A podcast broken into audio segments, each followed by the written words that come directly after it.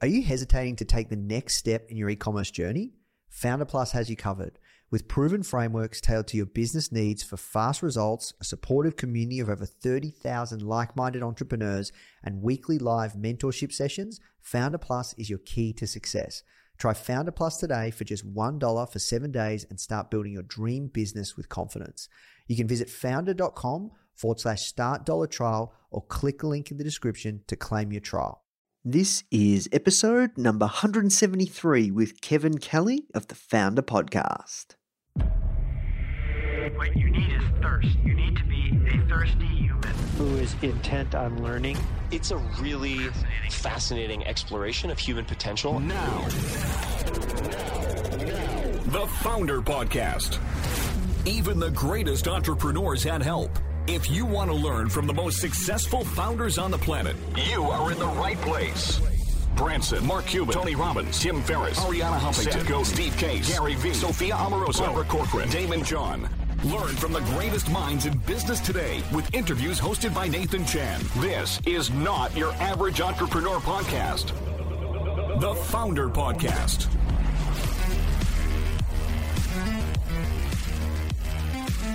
Hey guys, thank you so much for tuning in. Before we start today's episode, I just want to let you know that our goal at Foundr is to help entrepreneurs succeed however we can by giving away high quality content in the form of interviews, blog posts, podcasts, YouTube videos, you name it. We put out so much content to help you.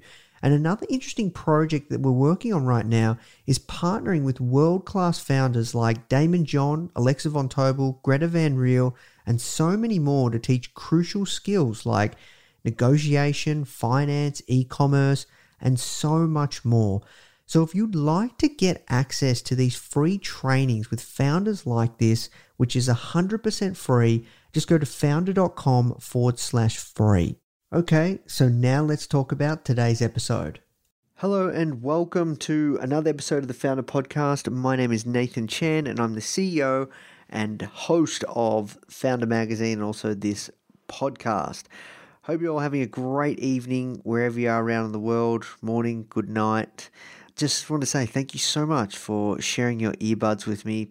I really appreciate your time, your attention, and I promise you listening to this podcast will help you level up in life and also really help you move towards building and growing the successful business and the kind of business that you and I both want to build. Now, let's talk about today's guest. His name is Kevin Kelly, and uh, he's quite prolific. Uh, he was one of the early founders of Wired Magazine, which in fact, is one of my favorite magazines ever. Uh, I reckon their covers are just absolutely incredible. They always do the best covers, always inspired by Wired magazine covers and also the New Yorker and Time. They would be my top three. And you might be able to see where I get some inspiration working with Karan on this stuff, which is really cool. But uh, so we talk about all sorts of things magazines, all sorts of things publishing, and Kevin Kelly is a bit of a futurist as well, where he predicts the future and talks about trends. And uh, we talked about AI. We talked about also, he opened up my mind. There's a really mind boggling episode where it really opens up your mind to the technology and the way you know, got to think about things moving forward for your business and your startup and how you can stay on the cutting edge. Um, Kevin was talking about as well with me, shares about some some really cutting edge stuff that I need to be thinking about, uh, you know, because we produce the magazine and, you know, our core core business is content. Everything we do is content in some way, shape, or form, whether it's audio, video, book, magazine, you know. So, really, really interesting stuff. We also talk about his concept, A Thousand True Fans, which is absolutely game changing. Highly, highly recommend you take notes for this one. All right, guys, that's it from me. If you are enjoying these episodes, please do leave us a review, five star review if you think we're worthy. And then also, please do uh, let your friends know about this. I know you've got founders that are friends, you're friends with. I know that you must talk shop with other entrepreneurs, just like I love talking shop. It's just a ton of fun uh, because the life of an entrepreneur is sometimes lonely. So please do share this with any of your friends that might get use or value from this one. And also, uh, make sure you check out Foundr Club. It's our exclusive VIP community. Uh, it's application only, and you can only join if you have a existing business doing over $100,000 a year in turnover. And uh, our goal is to help you get to a million plus to build a seven figure business. All right, guys, if you are enjoying these episodes, you're going to love this one. now let's jump into the show. Well, uh, the first question that I ask everyone uh, that comes on is How did you get your job? I'm totally unqualified for my job. I created my own job, um, if you want to call it that. Yeah, I just made it up. awesome. And uh, can you tell us more about uh, like uh, how, how you started doing the work you're doing now today? Like what got you started? My dad worked for a magazine company in New York City called Time Life. Uh, he brought home magazines every week, every Monday. And I became a magazine junkie very early on. I just loved magazines. And in high school, I kind of made a little zine. We would call a zine at, the, uh, at this point with Xerox and uh, cut up stuff. Although I didn't really ever aim for that professionally, I didn't even take journalism in school or anything, but I, I was interested in photography. And I became a photographer in Asia, um, working for myself without, I mean, you know, giving myself assignments. And I started writing uh, to accompany writing captions that got longer and started writing about um, my travels and um, read a book about how to write magazine articles and then started submitting articles to magazines and had success there and um, eventually uh, started working for a magazine as an editor and then became publisher and then you know went on to found a magazine co-found a magazine where i was uh, also working as an editor and continue to write for magazines. So, um, in some ways, it's I haven't gone very far. Why Why do you say that? You haven't gone very far. Like, uh... well, I mean, because it's um, you know uh, I'm a magazine junkie. I'm just you know starting off and just feeding the the craving.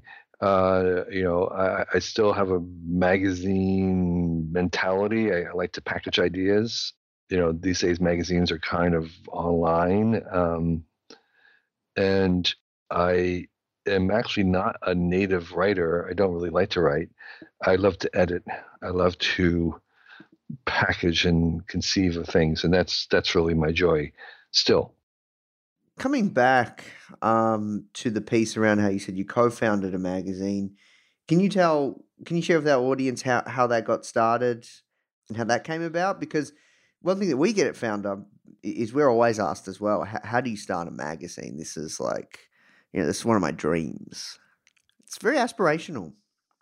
Well, it wasn't the first magazine I started. Uh, every one of the uh, five editors at Wired had already started a magazine elsewhere.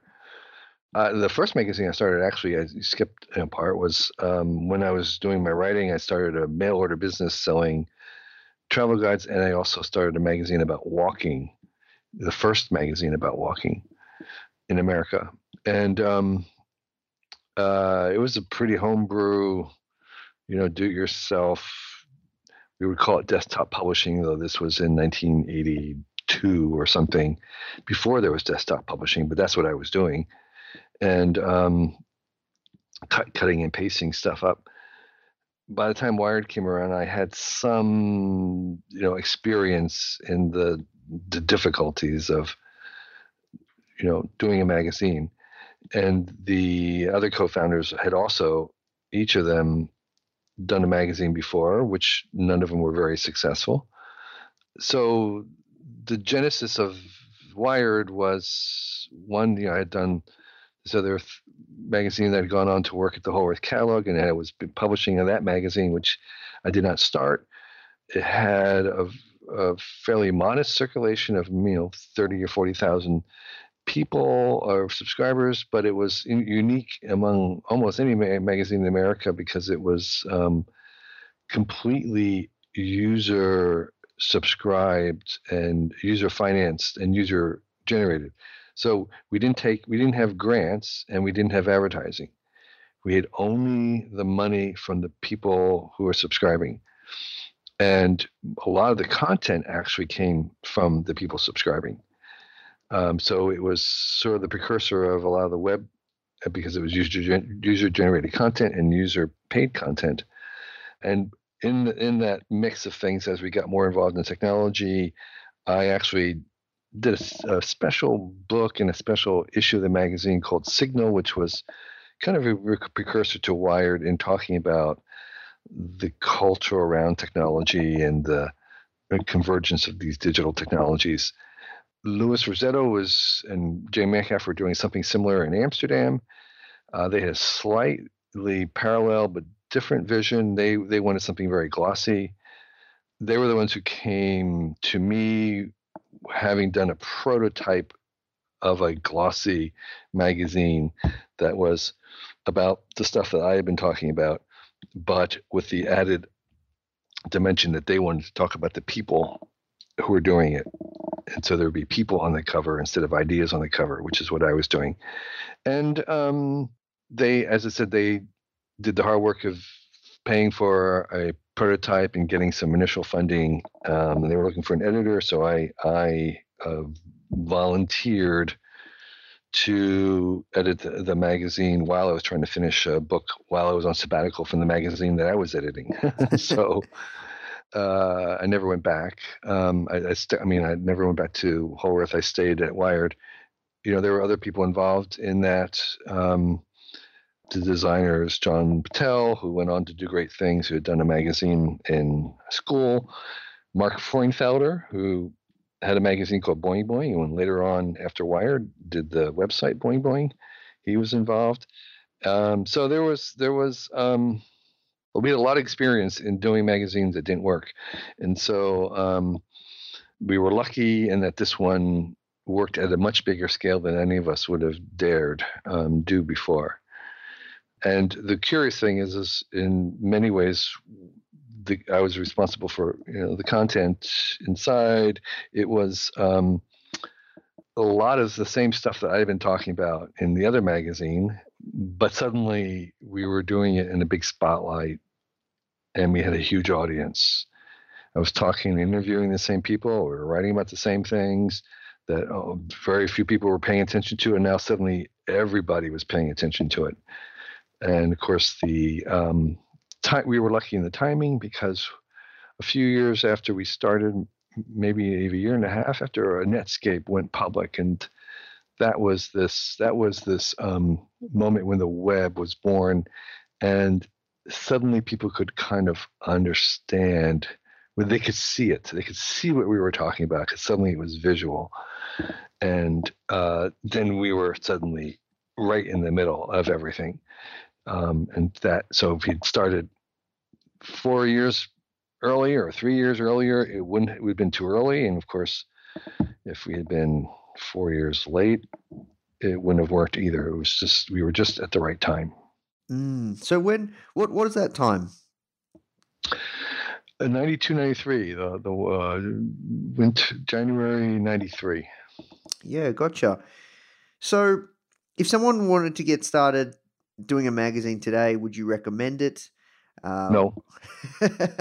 what, what, what, would you not a paper magazine. Yeah. The problem the problem right now with with publishing is that the business models are all they all suck. They they they they're, they're no one's figured it out yet. Um, the the the the CPM the prices for the the units of ads that what you're getting paid for ads are just dropping and dropping. There's really very little money. You have to have very, very high numbers to make the number, which and those high numbers, if you're starting off, are just really impossible to attain. Paper doesn't work. It's just so expensive, not so much to print it, but to mail it out, get it to people.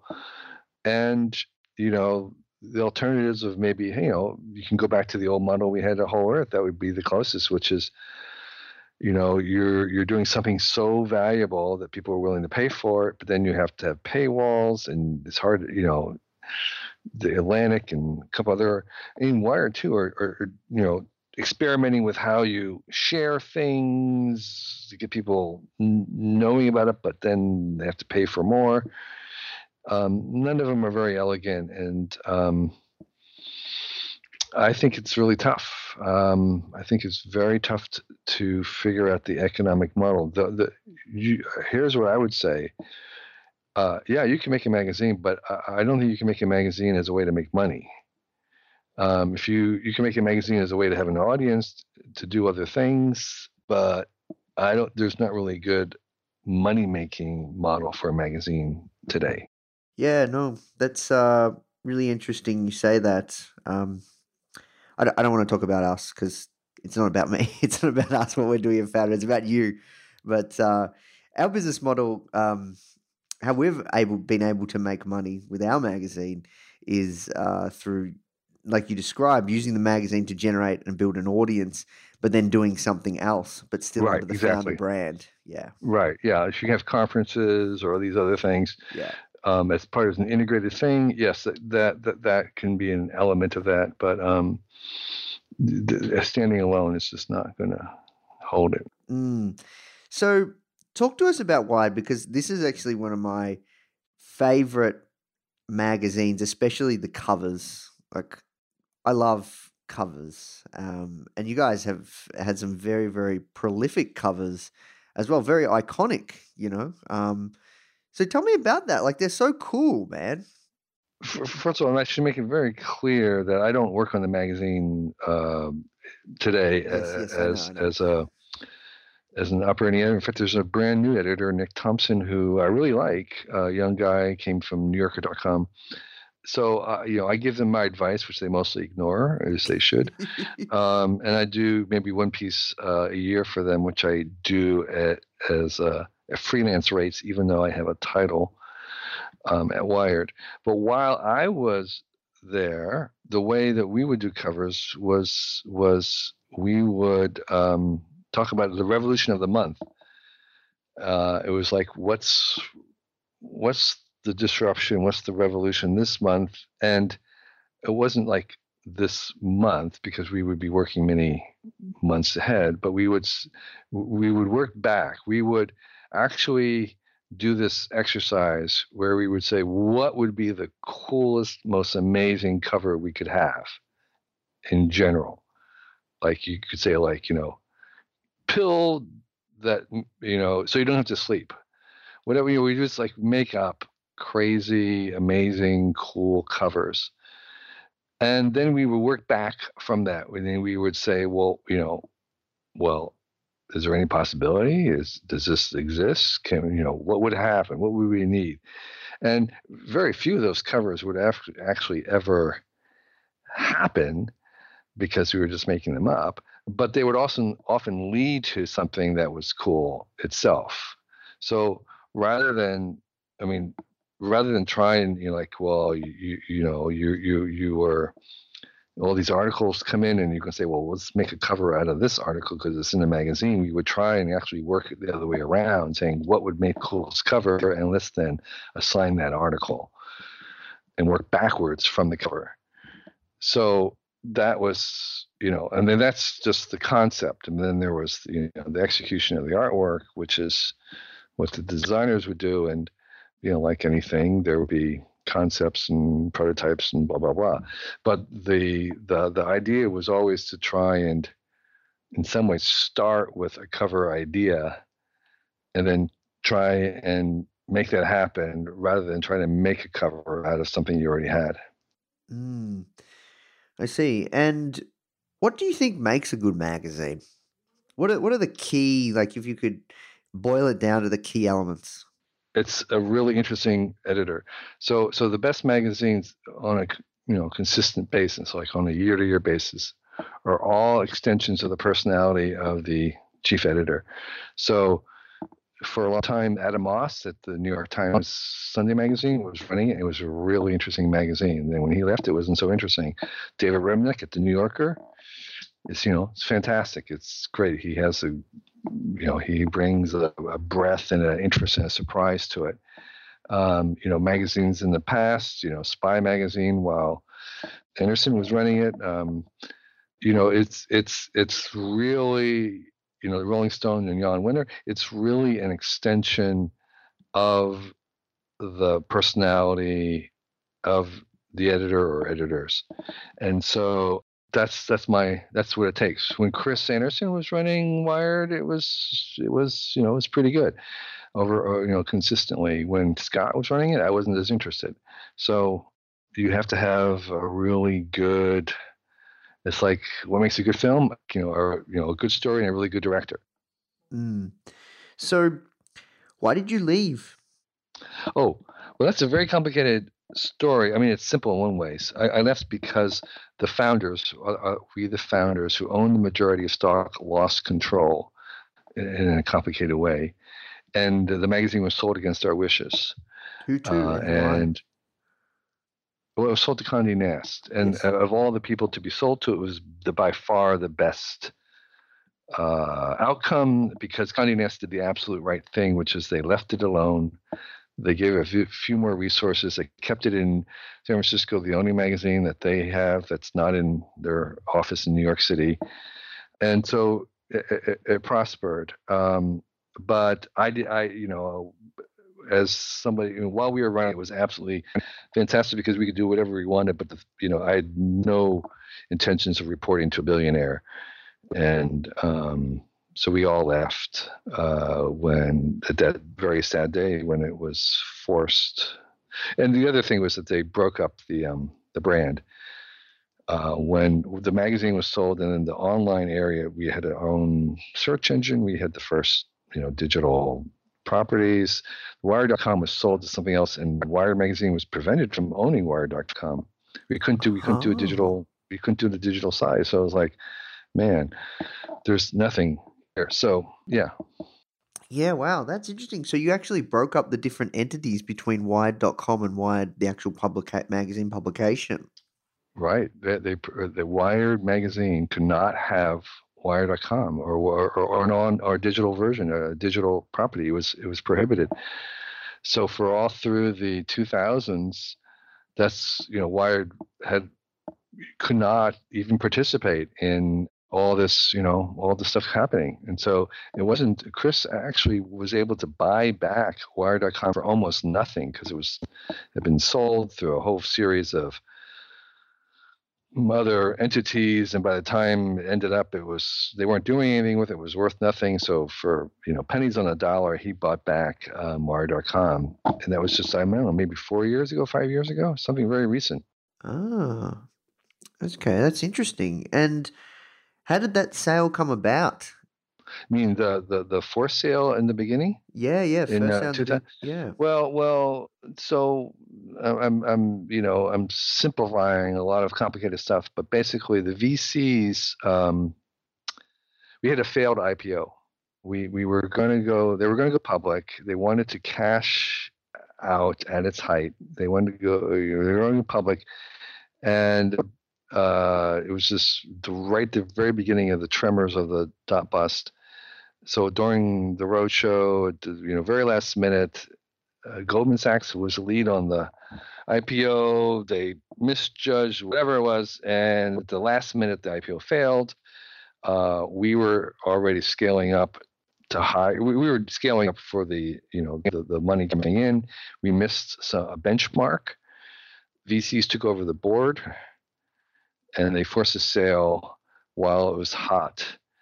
And the magazine got the magazine, which was making money, sold for very little, and the digital side, which had no uh, profits at all, was sold for some crazy amount of money. So the VCs, that's what they wanted to do, is they wanted to um, catch that peak. So they broke up the company. Mm, yeah, got you. So what happened next, Kevin? Because you've done a lot of other cool stuff since. Yeah, so I went on to I had written my first book. I went on to write um, to start my Cool Tools website, which um, from the very first day was a blog that made money and still makes money today. Um, so uh, and I started writing books, more books. Uh, I guess that's mostly, and I did quantified self, uh, which was this um, thing with Gary Wolf, who was a Wired writer. We started this movement to, you know, the quantify the self, the Fitbit, the whole tracking yourself movement, which continues today, although it's, is not as uh, hyped as it was. And I'm still involved in the Long Now Foundation, which is building this clock that would tick for 10,000 years in the middle of the mountain in West Texas, which is funded by Jeff Bezos. And I did a graphic novel. I'm doing photography, another photography book on vanishing Asia. So I, am still packaging ideas. Mm. Yeah, that's interesting that piece how you said, you know, since you know any of your ideas, you know, you still treat it like a magazine, you package those ideas. Can you tell can you elaborate a little more on that for people? So I think pretty visually, um, that was one of the the the the the, the, the what was I going to say the, the, virtues of uh, one of the attributes of Wired was that it was a very visual thing, and um, I think visually, um, I, I, was a photographer first. Uh, you know, I, I, I do art and painting and drawing and stuff. So I think very, very visually. And so um, when I think about ideas, I, I, think of them as kind of a complete package with uh, like with things on a page or on a screen you know, I, just, I, I did I designed my own book for Taschen, the, the photo book I did for Taschen. I, I designed that and uh, designed my Cool Tools book, which I republished. I did all the design for that. So so I I, I approach uh, ideas as in, in, kind of seeing them as in this media, whether it's video or web or book or magazine, as kind of a as an artifact, as a complete thing. So so when we when there's complicated ideas like kind of like my the way my mind works is like what what would that look like? Um, how, how could you get that onto something that could then transmit itself and and these big ideas to people and that's sort of where i just naturally go to some people Warren, but- Warren Buffett spends all his time, his cycles, thinking about the valuation of stocks. He just can't help it. That's just just what he does. You know, does designers walk in and they size a room and they begin to think about the uh, architecture. I was just traveling with a a builder who the, the, he just can't help doing. He'd see something and he'd begin working out. Well, how would you build that? What, what's that process? We were looking at this huge uh, in Uzbekistan, this huge underground uh, observatory. There was a very complicated thing, and he was like, "How did they? How would I have to make this? What would I? What's the rigging like? You know?" He was just just naturally went in that direction. So my natural direction is just to think about how you would move that and simplify it or distill it or communicate it in, in, in some ways, and that's that's just how my mind works. Mm, yeah, interesting. So, one thing that I've found from your work that is quite prolific in my in my views is your concept around thousand true fans. Can you tell us, uh, share with the audience, kind of that concept and, and, and how that came about and and why it is so relevant in today's age?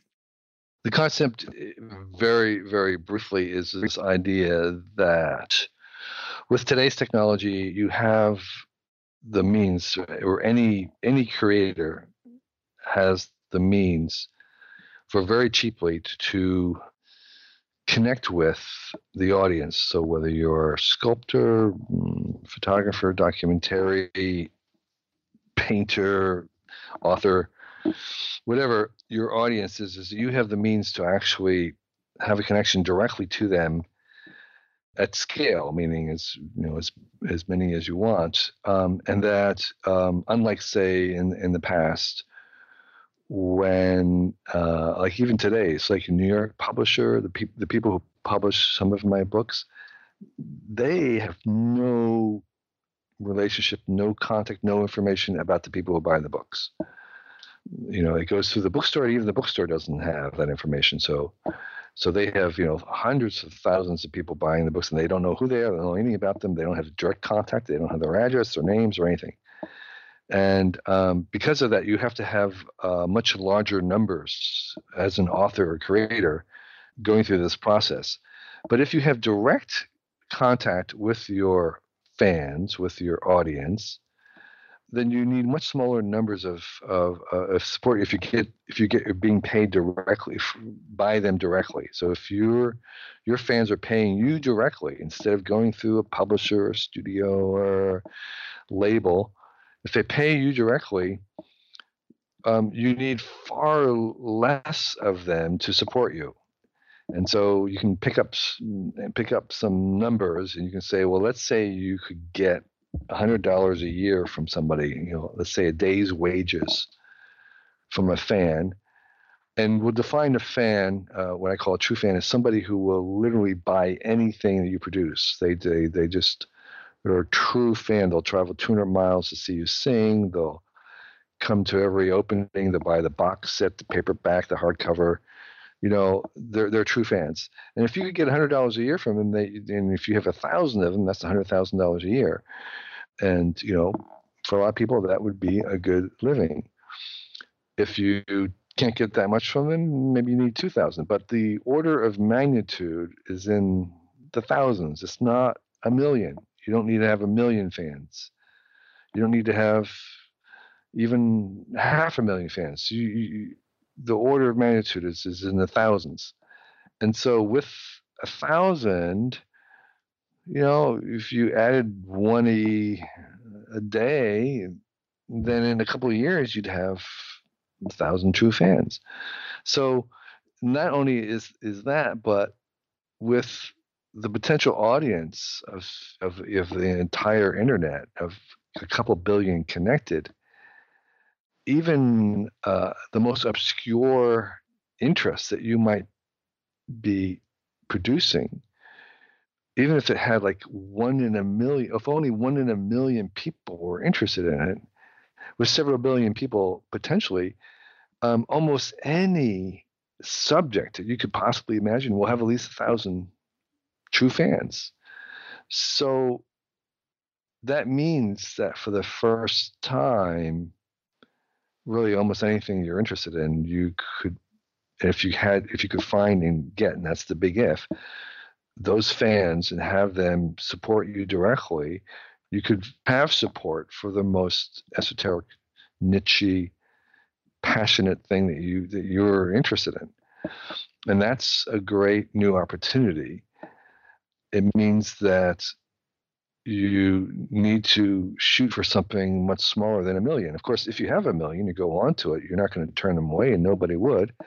And if you have a thousand true fans, you still might have another thousand occasional fans or semi fans or just fans, and they can add to the mix.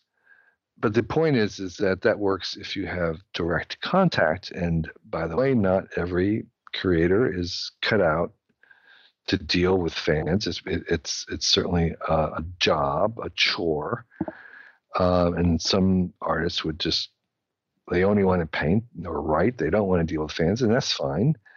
You can add people, but again, if you have direct, if they're sending you the money directly, you still have much smaller numbers necessary, even if you have additional people involved, than aiming for a million.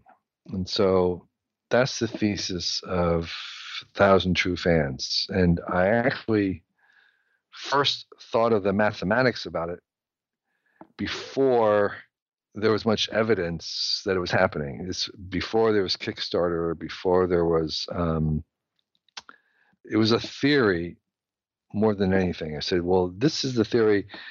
Let me see if there's anybody who's actually living this from the start. There are a lot of examples of people who had gotten made their career with book publishers or music labels or something, and then left them to go on their own. But when I first proposed the idea, there was very few people who had actually come up from the bottom and had only ever been supported by the fans. But not by now, which is like almost 10 years later, there are lots of examples of people who have um, actually gained a livelihood by having true fans. Yeah, and look, there's all sorts of tools that support that now, even Patreon. Exactly. So all the crowdfunding from Kickstarter to Indiegogo, Patreon, and many others, um, several hundred others, these are all examples of ways in which you can uh, fund this from your fans. Yeah, this is um, a great concept and something that I thought about. I think it's especially humbling in the early days because it's easy when you are building a brand, business brand or personal brand, it can be very intimidating when you look to, you know, other companies that have a million Facebook followers or Instagram followers and all these other things, which, mind you, are only vanity metrics. They don't really represent true fans that would pay for something. But Right, yeah, and, and and the larger those numbers are, the, the the higher percentage of bots they are too. By the yeah, way, hundred percent. so so smaller numbers, there's not that many bots, but as they get larger, a larger portion of them are bots, and so you have to discount that when when looking at those numbers. Mm, but it it can be quite intimidating. So, you know, Yeah. I, I I I love this concept because it's so simple and it it, it really is true and and it, it can be something that people don't need to be intimidated by when they are starting a brand or a personal Mhm. brand or a business. Because yeah, Mhm. really, if you have a thousand true fans, you know, paying you a hundred dollars a month, um, or hundred sorry, a hundred dollars a year on you know on even on a subscription for a software product or whatever, it can be extremely lucrative. Yeah. So do you operate with a thousand true fans? Hundred percent. Like we would have, we would have more, but yeah, we you know we have have many ways that uh, we've enabled our audience and fans to support our projects. Like we did a we did a Kickstarter campaign. You you might find find this really cool. So we've been running Foundr for about four years now, and we've interviewed some of the greatest entrepreneurs and founders of our generation, like you know Richard Branson, Arianna Huffington, Seth Godin, many more. List goes on, and we started digital um, purely because of you know many of the reasons that you described that a zero sum game is starting a magazine. Uh, but a lot of people like that print product. Um, it it still it it changes the relationship with with with the person, Kevin. You know, if you compare a physical. Oh, I, well, I know. Yeah. I mean, I, Yeah. I did a I did a paper book Mm, from our website after 13 years mm, um, because because it's a huge, oversized, weighs almost five pound artifact, and um, there is absolutely something about sitting in front of this big, huge expanse of paper and turning pages that is um, different from clicking through web pages. So there's there's no doubt about it. The again, the economics of it are a little tricky, um, and uh, it sounds like as if you've uh, made them work in your favor, which is great. mm. So yeah, look, we did a Kickstarter campaign, bundled it all together, created this beautifully designed coffee table book. I'd love to send you a copy. Um, it, it, I'm very proud of it. It's probably one of our best bodies of work. But you know, crowdfunded through Kickstarter. You know, two and a half thousand fans brought that to life. Exactly. That's that's that's perfect. Uh, We, we I did a Kickstarter graphic novel. The same thing. It was it was this magnificent piece of art. Um, you know, almost 500 pages, oversized, huge gate gated fold outs, um, and it was kickstarted. And we actually did a Chinese version too, as well. So these things work, as you say. They're, they're work, and people should be inspired by the fact that. Um, so many people have got to use. And and also I did an analysis of uh, Kickstarter. The average number of um, supporters for a successful Kickstarter campaign is like 250. You know th- that's even way less than a than a thousand. So so so um, yeah, it's definitely should be in the toolkit of anybody trying to do this. Yeah, hundred percent. I think it's one of the best ways to validate a concept as well using Yeah, crowdfunding. right. Yeah, Right. So look, um, we have to work towards wrapping up, mate. Um, uh, I'm really enjoying this conversation. We could talk all day, uh, but we have to work towards wrapping up. So I want to move to kind of finishing piece where around the future. I know that uh, you just launched you you you've just um, launched a new book not too long ago, the inevitable book around technology and and things that are happening. Talk to us about that. Like, where where are things going? Where do like you know we've got we've got you know your you, you this is this is your bread and butter. The you know the future web AI. Like, where where do you see things going? Magazines even like. Can you talk to us about it? Just give us a little bit of an insight of the way you're thinking about things. So yeah, I just released the paperback version of The Inevitable, which was a New York Times bestseller, and it's talking about the next 20 to 30 years, mostly in the digital realm, and by far the most important uh, force, trend, technology in general in in this time frame will be um, artificial intelligence.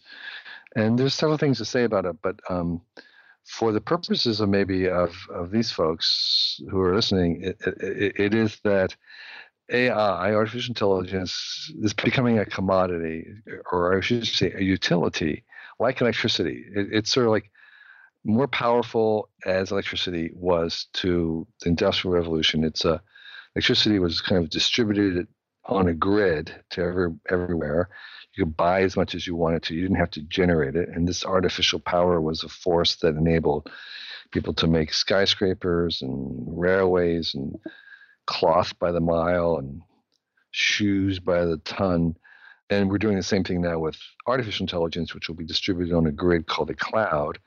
And it'll become a commodity, and you can buy as much AI as you want. In fact, right this minute, you can purchase go onto Google Cloud and buy AI from Google, or you can buy it from Microsoft, IBM, and start playing around with it. Just like the early industrial revolution, they had tinkerers playing with electricity in the basement, discovering all kinds of things, imagining new stuff to do with it. And that's what people should be doing now is just buying AI or uh, working with like a Amazon Alexa app, just just tinkering with the capabilities because this is going to be getting better and better and better every year. It'll become it's very transformative. It's the question you want to ask yourself as a business person it would be what would you do with a thousand minds they're not human minds but a thousand smart minds working on your problem 24 hours a day seven days a week what would you do with that power what could you do with a thousand minds? And so, just as you know, in the past, what would you do with 250 horses? The power of 250 horses. Well, you put them in the car, you'd have a pretty cool car. And so, um, you know, that that's what's that's where we're going to. These minds are not human. They're they're very different. They're alien intelligences. They do they have they're they're kind of specialized in certain dimensions Right now, the main thing you can buy is perception, so you can have it recognize images, which is reta- retailing is going to find lots of uses because it can, you know, watch you can watch a TV show and identify all the products that are for sale and, and clothes that people wear, and then you could sell those. Okay, so that's the kind of thing you can do. Um, it can do perception of, of sound. It can understand speech. Uh, that's what Alexa's doing.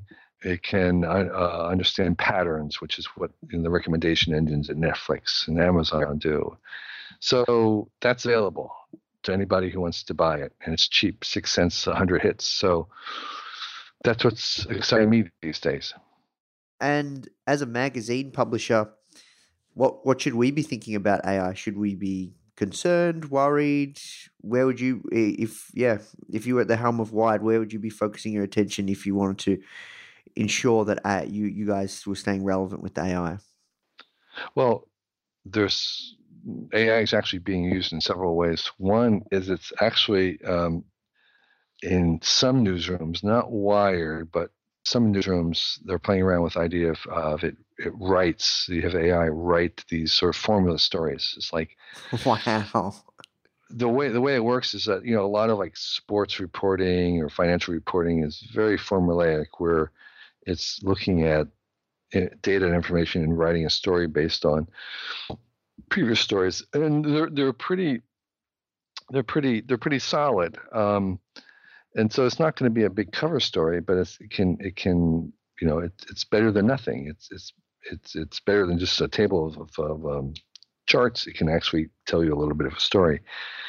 And the other place, you know, uh, they're using AI to, to do kind of investigative sourcing where they want to go through large amounts of information, comparing documents to each other, things that just would be really difficult for a human to kind of keep loaded all in your brain when AI can kind of um, help with that. But there are, would be tons of other little experiments that seem kind of trivial and toy like right now that are, are more playful, but I think that's exactly where you want to be. I, I would say that right now there's very little money going to be made from AI. We're not at that stage. This is a stage where you are going to be basically investing into a different mindset, uh, the, the, you know the vocabulary, the sensibility, the skills that are necessary. It's kind of like the early days of the internet, where not that many people were making money, but the ones who, you know, like Amazon, were continually investing into it, became the giants. And so you have to kind of be a little bit more research oriented, a little bit more um, experimental in that sense. Yeah, no, that's interesting. I I love the way you think about things. Awesome. Well, look, um, last question, Kevin. Uh, where's the best place people can find out more about your work? You know, Thousand True Fans book, Inevitable book, or you know, cool tools, everything you got going on. Yeah, I have a website with my initials, kk.org. Kevin two, the number two, Kelly on Twitter. But um, besides Cool Tools, which does link from kk.org, which we do uh, a user generated uh, review of a cool tool just about every day. Tool in the broadest sense, from a hand tool to an app to um, a map, uh, a kitchen utensil, whatever. It's anything that's useful. But we also have something really recent. besides we have a podcast, a weekly podcast on we interview somebody interesting and they tell us their four favorite tools. But the most recent thing for the past years, we have something called Recommendo with one M, recommendo.com. And uh, we send out, uh, Mark and Frauenfelder and I and Claudia send out uh, six very brief recommendations of good stuff, not just tools, but, you know, things that we're watching, podcasts that we're listening to, uh, destinations that we're going to, tips, you know, just cool stuff. Very, very brief, one page. And uh, we send it out every Sunday. So recommendo.com. Awesome. Fantastic. Well, look, uh, thank you so much for your time, Kevin. I really appreciate it. It's a great conversation. It's been a pleasure. Thanks for having me on. I really appreciate it. Hey, guys, I hope you enjoyed this interview. As you might already know, our mission at Foundr is to help tens of millions of people every single week with our content either start or grow their business, which is exactly why we're partnering with world class founders such as Daymond John, Alexa Von Tobel, Greta Van Riel, and so many more to teach crucial skills such as negotiation, finance, e commerce, and so much more so, if you'd like to get access to these free exclusive trainings, please go to foundr.com forward slash free. These are 100%. We go super in depth on teaching a particular topic, and I know that you're going to love them if you enjoy this podcast. So, just go to foundr.com forward slash free. All right, guys, I'll see you in the next episode.